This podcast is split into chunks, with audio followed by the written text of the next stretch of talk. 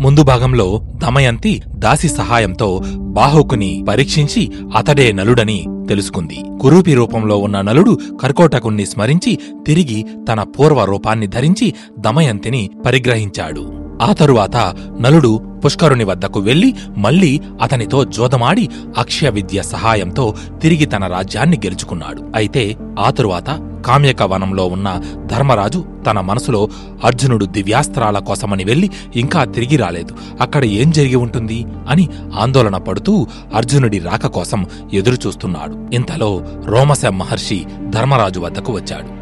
ధర్మరాజు ఎంతో భక్తి శ్రద్ధలతో ఆయనకు నమస్కరించాడు.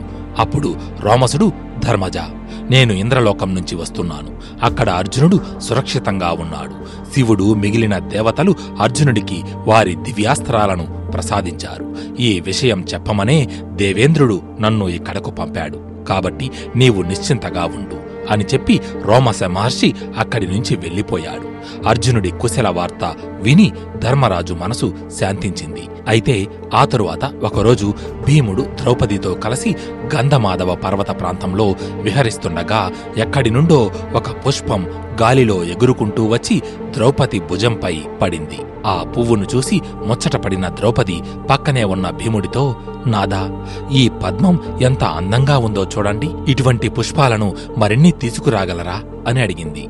దానికి భీముడు ద్రౌపది నువ్వు అడగడం నేను కాదనడమా? ఇప్పుడే వెళ్ళి తీసుకువస్తాను. అని చెప్పి ద్రౌపది అడిగిన సౌగంధిక పుష్పాలను తీసుకురావడం కోసం భీముడు బయలుదేరి వెళ్ళాడు. కానీ ఎంత వెతికినా ఆ ప్రదేశంలో ఎక్కడా అతనికి ఆ పుష్పాలు కనబడలేదు. దానితో భీముడు పక్కనే ఉన్న ఒక పెద్ద వృక్షం పైకెక్కి నలు దిశలు చూశాడు. అప్పుడు అతనికి ఆ చోటుకి దగ్గరలో ద్రౌపది అడిగిన పూలచాడ కనబడింది. దానితో ఒక్కసారిగా భీముడు ఆ చెట్టుపై నుంచి కిందికి దూకాడు. భీముడి కాళ్ళ కింద పడి భూమి దద్దరిల్లింది. ఆ ప్రదేశంలో ఉన్న పక్షులన్నీ చెట్ల మీద నుంచి ఎగిరిపోయాయి. అయితే ఈ శబ్దాన్ని ఆ ప్రదేశానికి పక్కనే గుహలో తపస్సు చేస్తున్న ఒక వానరం విన్నది. అది సాధారణ వానరం కాదు. సప్త సముద్రాలను అవలేలగా లంఘించి సీతమ్మ జాడ తెలుసుకొని సమస్త లంకాపురిని తగలబెట్టి సీతారాములను ఒక్కటి చేసిన మహాబలి హనుమంతుడు. ఆ శబ్దం విని హనుమంతుడు వచ్చింది ఎవరా? అని తన దివ్య దృష్టితో చూశాడు. అప్పుడు తెలిసింది వచ్చింది తన సోదరుడు భీముడని. దానితో వెంటనే హనుమంతుడు గుహలో నుంచి బయటకు వచ్చి అక్కడ ఉన్న చెట్లను వేర్లతో సహా పెకిలించి దారికి అడ్డంగా పడవేశాడు. ఆ తరువాత తను ఒక ముసలి వానర రూపాన్ని ధరించి దారికి అడ్డంగా పడుకుని తన తోకను విశాలంగా అటూ ఇటూ ఊపుతున్నాడు. అయితే సౌగంధిక పుష్పాలను వెతుక్కుంటూ వచ్చిన భీముడు హనుమంతుడు ఉన్న చోటికి వచ్చాడు. అక్కడ దారికి అడ్డంగా పడి ఉన్న చెట్లను అతి సునాయాసంగా ఒక్క చేత్తో పైకి లేపి పక్కకు విసురుతూ ముందుకు నడుస్తున్నాడు. అలా వెళ్తున్న భీముడి కంటికి ఒక వానరం దారికి అడ్డంగా పడుకొని ఉండడం కనిపించింది. అది చూసిన భీముడు తన మనసులో ఏంటి? ఈ భీమసేనుడు వస్తున్నట్టు కూడా గమనించకుండా దారికి అడ్డంగా ఆదమరచి నిద్రిస్తున్న ఈ వానరం ఎవరు? అని అనుకుని గట్టిగా సింహనాదం చేశాడు. ఆ శబ్దానికి ఆంజనేయుడు కళ్ళు తెరచి చూసి ఎవరివయ్యా నువ్వు? పెద్దవాడిని ముసలివాడిని అలసిపోయి పడుకొని ఉంటే అలా ఎందుకు అరిచావు? నీకు కావాలంటే ఈ అడవిలో ఉన్న ఫలాలు అవి తినివెళ్ళు అంతేగాని అలా అరవకు అని అన్నాడు. అప్పుడు భీముడు నేను పాండురాజు పుత్రుడను ధర్మజుని తమ్ముడిని నా పేరు భీమసేనుడు ఒక పని మీద వెళుతున్నాను నాకు దారి వదులు అని అన్నాడు. దానికి ఆ వానరం అయ్యా నేను ముసలివాడిని కాబట్టి కదలలేను. కాస్త ఏమీ అనుకోకుండా నా తోకను తీసి అవతలకు పెట్టి వెళ్ళు అని అంది. ఓస్ అదెంత పని? అంటూ భీముడు తన చేతిని ఆ తోకపై పెట్టి పక్కకు నెట్టబోయాడు. కాని అది కదలలేదు. అది చూసి భీముడు ఆశ్చర్యపోయాడు. వెంటనే తన రెండవ చేతిని కూడా జోడించి ప్రయత్నించాడు.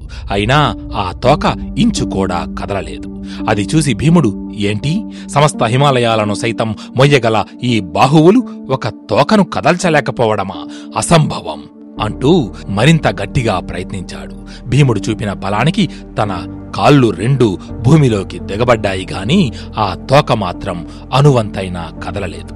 అలా ఎంత ప్రయత్నించినా ఆ తోకను జరపలేకపోయేసరికి భీముడు తన రెండు చేతులను జోడించి ఆ వానరం వైపు చూస్తూ అయ్యా మీరు సాధారణ వానరం కాదు. నన్ను మన్నించి దయచేసి మీ నిజరూపంతో సాక్షాత్కరించండి అని ప్రార్థించాడు. అప్పుడు హనుమంతుడు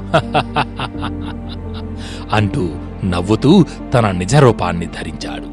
అది చూసి ఆశ్చర్యపోయిన భీముడితో ఆంజనేయుడు భీమా నేను వాయుదేవుని పుత్రుడను నీ అన్నయ్య హనుమంతుణ్ణి అని చెప్పాడు. హనుమంతుణ్ణి చూసి ఎంతగానో సంతోషించిన భీముడు ఓ అంజనీపుత్ర ఆనాడు నీవు సముద్రాన్ని లంఘించిన ఆ రూపాన్ని చూడాలని కోరికగా ఉంది. ఒక్కసారి చూపించవా?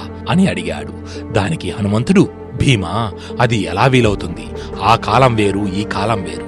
అన్ని కాలాలు ఒకే విధంగా ఉండవు కదా. కృతయుగము త్రేతాయుగము ద్వాపరయుగము కలియుగము వేరువేరుగా ఉంటాయి. ఆయా కాలాలను బట్టి జీవరాశులు వివిధ ప్రకారాలుగా నడుస్తుంటాయి. కాబట్టి ఇప్పుడు ఆ రూపాన్ని ధరించడం వీలు కాదు. అని చెప్పాడు. కాని భీముడు దానికి ఒప్పుకోలేదు. ఓ హనుమంత ఆనాడు నీవు సాగరాన్ని దాటిన నీ తనువును చూసిగాని నేను ఇక్కడి నుంచి కదలను అని మొండి పట్టుపట్టాడు.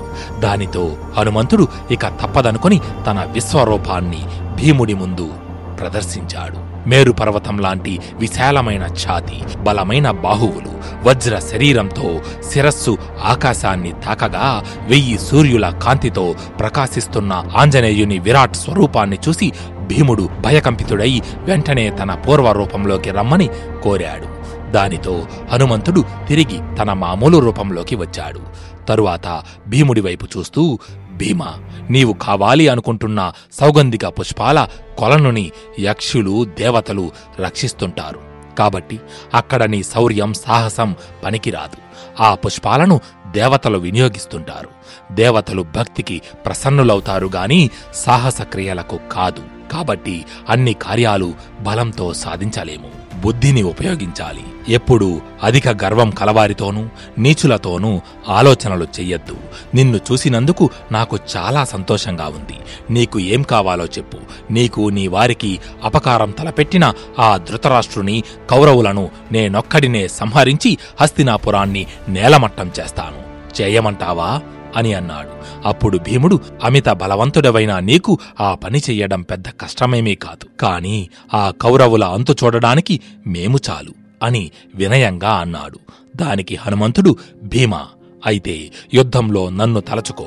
నేను అర్జునుడి రథం మీద ఉన్న ధ్వజంపై నిలచి మీ బల పరాక్రమాలను కన్నులారా చూస్తాను అని చెప్పి భీముడికి సౌగంధిక సరోవరానికి దారి చూపి హనుమంతుడు అక్కడి నుంచి వెళ్ళిపోయాడు. ఆ తరువాత భీముడు హనుమంతుడు చూపిన మార్గంలో ప్రయాణించి కుబేరుని వనంలో సౌగంధిక పుష్పాల తోటను చూశాడు. అయితే భీముడిని చూసి ఆ వన రక్షకులైన రాక్షసులు అక్కడకు వచ్చి అతడిని అడ్డగించారు. అయ్యా ఇది కుబేరుని తోట.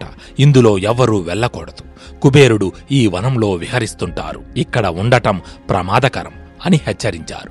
అప్పుడు భీముడు వారి వైపు చూస్తూ నేను పాండురాజు పుత్రుడు భీముడిని నా భార్య ద్రౌపది ఆ పుష్పాలు కావాలని కోరింది.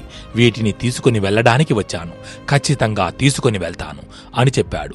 దానికి ఆ రాక్షసులు అయ్యా నీవు ధర్మరాజు తమ్ముడివి కాబట్టి ధర్మబద్ధంగా నడుచుకో.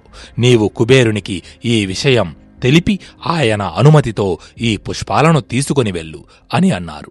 దానికి భీముడు ఈ కొలను మొదట కుబేరుడు సంపాదించాడా? ఇవి ప్రకృతి సిద్ధమైనవి ఎవరికీ చెందినవి కాదు. నేను క్షత్రియుడను ఎవరి వద్ద దానం యాచించను.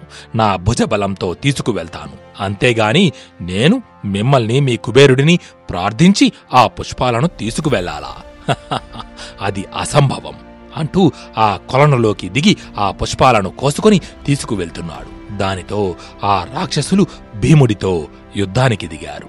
అది గమనించిన భీముడు కూడా గట్టిగా సింహనాదం చేసి వారి మీదకు దూకాడు. ఆ తరువాత ఏం జరిగిందో మునుముందు రోజుల్లో తెలుసుకుందాం. జై శ్రీకృష్ణ జై జై మహాభారత్.